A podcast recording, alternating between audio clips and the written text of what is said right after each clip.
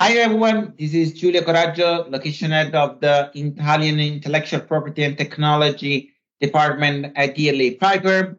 Uh, this is the podcast Diritto Digitale, and uh, today uh, we have um, uh, a special guest, Dazza Greenwood. Dazza Greenwood is a founder and CEO of Civics.com, but is known as one of the most um, active uh, legal tech consultants, specifically with reference to artificial intelligence. And indeed, I invited um, uh, to know a bit more about um, his view on the impact of AI within uh, the legal consultancy uh, sphere.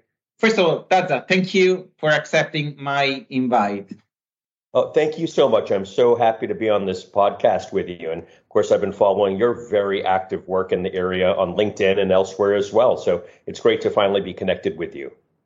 Okay, thank you. That's that. We are touching base with um, different um, legal experts in the industry, and there are those that say, okay, our practice is not going to change much over the years because uh, we are so smart that machine will never uh, catch up. And those that acknowledge that something is going to change and um, it's, it's going to the change is going to be fast.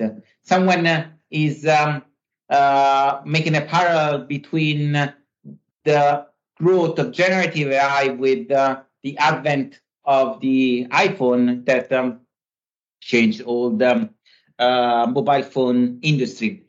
What do you think is going to be the impact of AI, in particular generative AI, on the legal industry?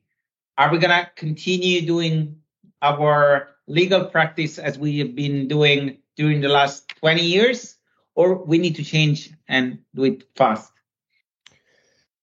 You know, I, I think the change is well, there's two things that are going to happen. The first is quick change, mm-hmm. which is already happening in, in, in law offices and in house counsel, regulators and legislators alike across the world um, as they uh, kind of adopt and apply this new technology to almost every task that, that we're doing that involves drafting, analyzing, summarizing um, uh, matters. The, the, second thing is going to be an even bigger change, um, and that'll take, I think, a little while longer for the rest, for the overall the economy and society to catch up to this new capability. That, that's going. I many people expect that there's going to be more profound and deeper changes in the nature of work itself, the nature of enterprises, types of lines of business and products and services. You mentioned the iPhone. That that's a device that has a market share that you could say is, you know, you, arguably it was the same kind of device when the first day it came out as a as a dumb phone, and it and it competed head to head. That was not the major impact. There's a whole constellation of applications and services and ways of working, ways of interacting, ways of connecting. It it really uh, created a whole new type of economy, you could say, and society, arguably as well. So too, um, this technology w- w- will see the same thing, and that's going to impact law more than most other places. Partly because law is a language-intensive um, field, and so you know this technology is more applicable to law than perhaps, or no, there's no other place in the on the planet that this technology is going to impact more than law. I believe. Do you think that uh, then uh, technology suppliers are gonna jump into the field of legal advice, or it's more gonna be that uh, law firms are gonna partner with the technology suppliers, uh, or I don't know, it's there is a third option. How how are we gonna see that the, the legal market's gonna change? Yeah, on the one end, uh, we are going to have uh, technology suppliers that uh, are going to become uh, providers of legal services. And on the other end, maybe we're going to have uh, law firms that are going to partner with the technology suppliers or are going to become themselves uh, providers of technology to avoid losing market share. Oh, okay, I see what you mean now. Um, well, you know, of course, it's hard to predict the future, uh, but based on initial trends, it looks like we'll see both of the things that you just said, and we're already seeing early indicators of both of those um, activities. Um, people are using this technology, and small businesses are using this technology directly from the providers to start to do legal research. And you know what? It's it has not been empirically studied in a very rigorous way yet, but early um, anecdotal, lots of anecdotal evidence suggests that many people are better off now using this technology than they were Googling or asking their friends what the law was of all the people that don't already have in-house legal counsel and, and, and big fancy contracts with lawyers. And so it's not perfect, but we're already seeing some, some impact there and that's going to take shape uh, and, and there'll be safeguards and protections and that'll be part of the picture. I think it, the, the second thing you said about law firms changing in a sense the way that they provide legal services so that it's more encapsulated as part of a technology offering. Um, mm-hmm. I do think that that's we're also. I mean, we've already been seeing that for a while in different places, in in supply chains and in certain complex transactions where the law firm gets almost embedded in the business and technology systems of yeah. their clients and helps to do configurations and many other types of things.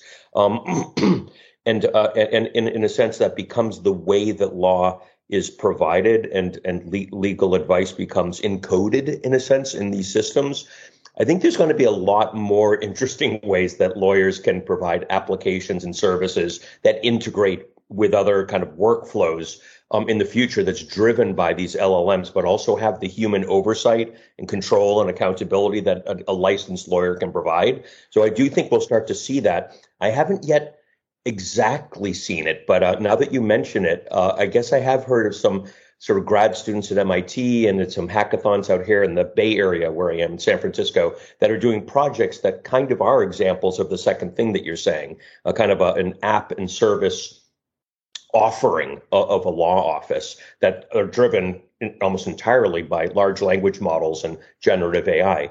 Uh, my sense is probably the biggest changes will be things that we can't predict or foresee today in this podcast. It'll be second and third order changes, but um, nonetheless, we should we should try to look over the horizon as best we can and adapt our navigation.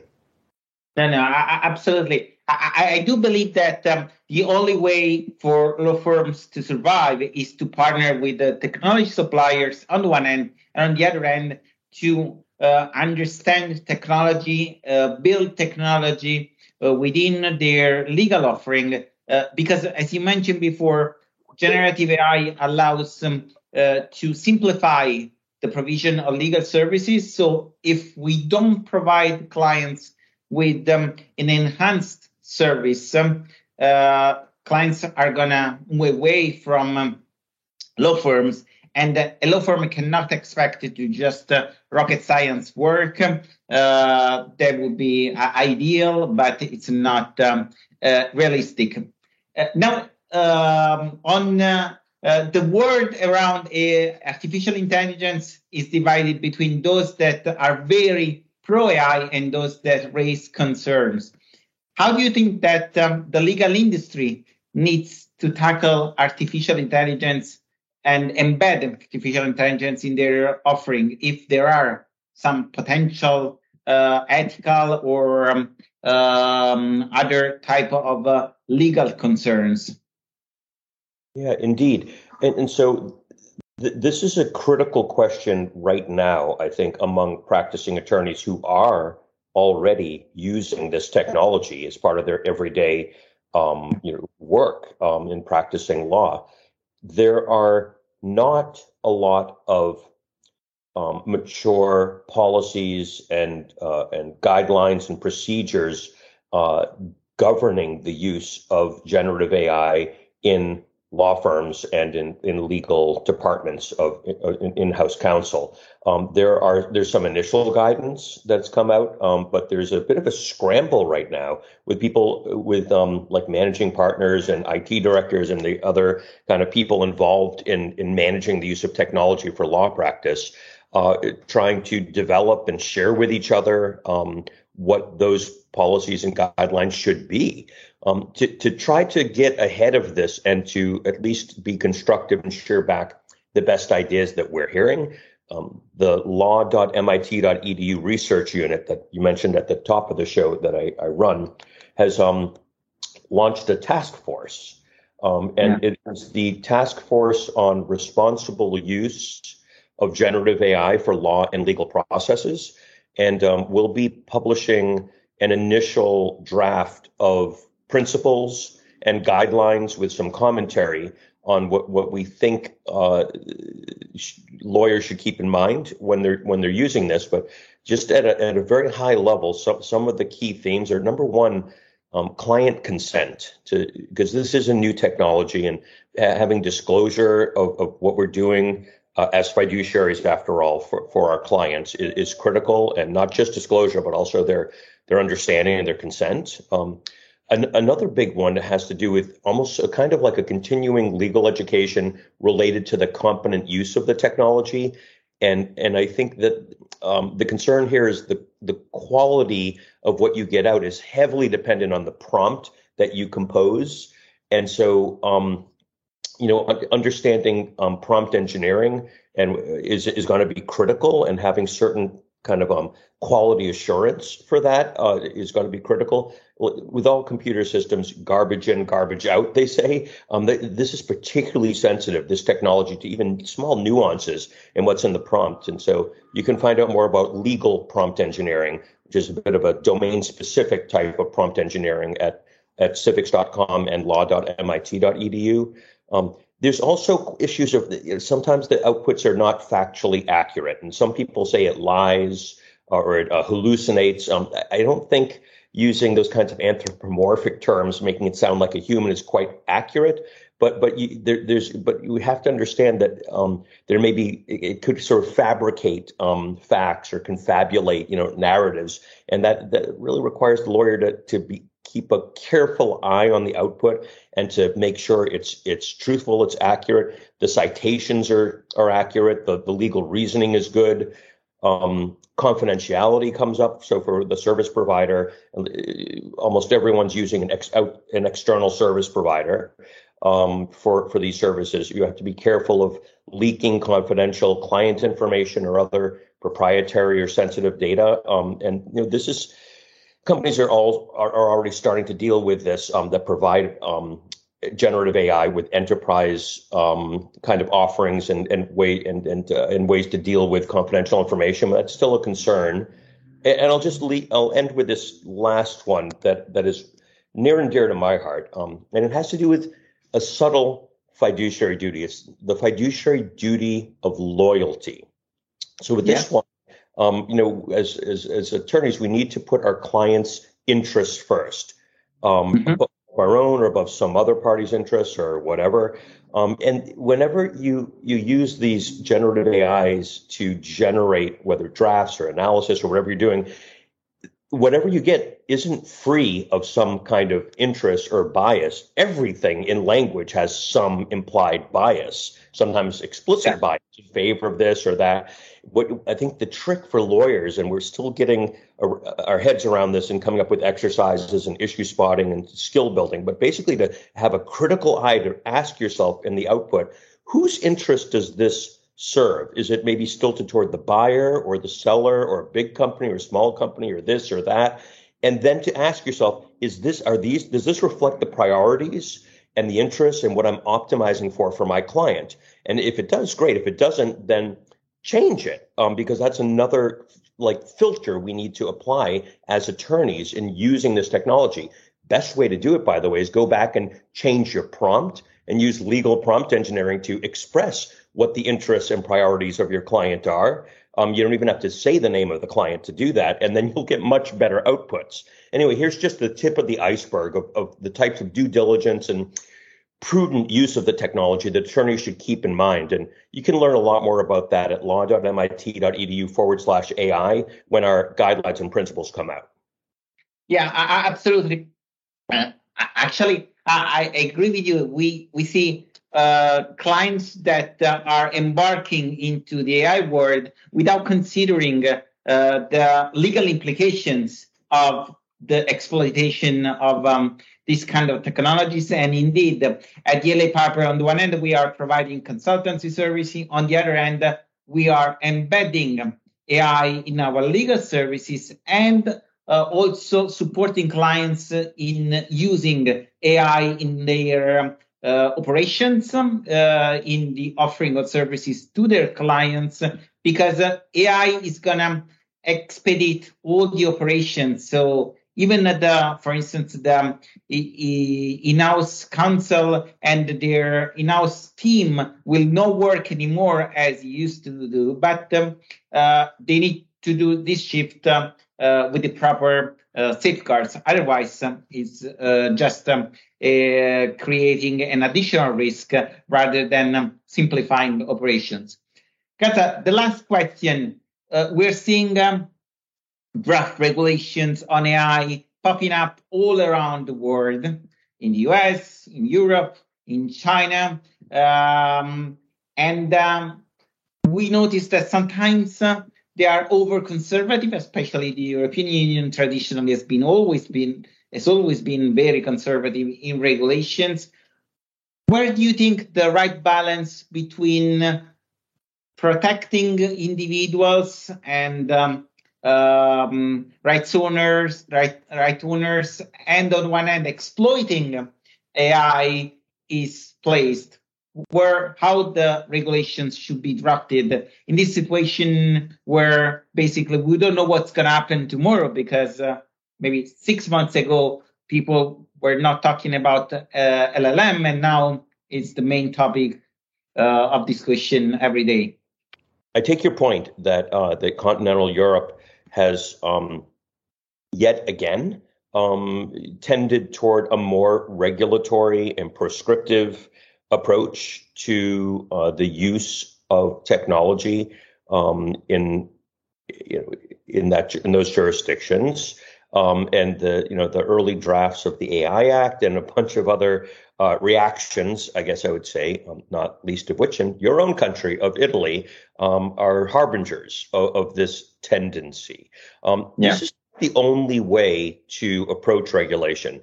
Um, the, two critical things to keep in mind in looking across the board of options. One of them is, you know, we have already a lot of existing law that applies perfectly well to the use of this technology or that technology. Just yesterday, the uh, uh, uh several United States agencies, the Department of Justice, um, uh, FTC, and other regulatory agencies um, put out a joint statement, uh, which you, I, I, posted about on LinkedIn, uh, reminding everybody that they have existing regulatory, statutory, and regulatory authority to enforce laws against discrimination and bias and other automated decision um, um, issues that that could that can arise.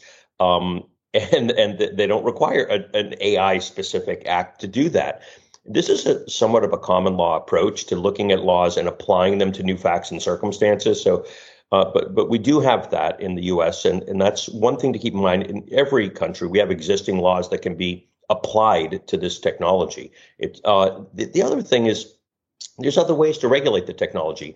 I'm a big fan of the United Kingdom's approach, which is a very pro innovation approach that also is, I think, very clear headed about risks and harms that could happen to um, individuals and, and others as a result of the misuse or uh, accidental outcomes from this technology.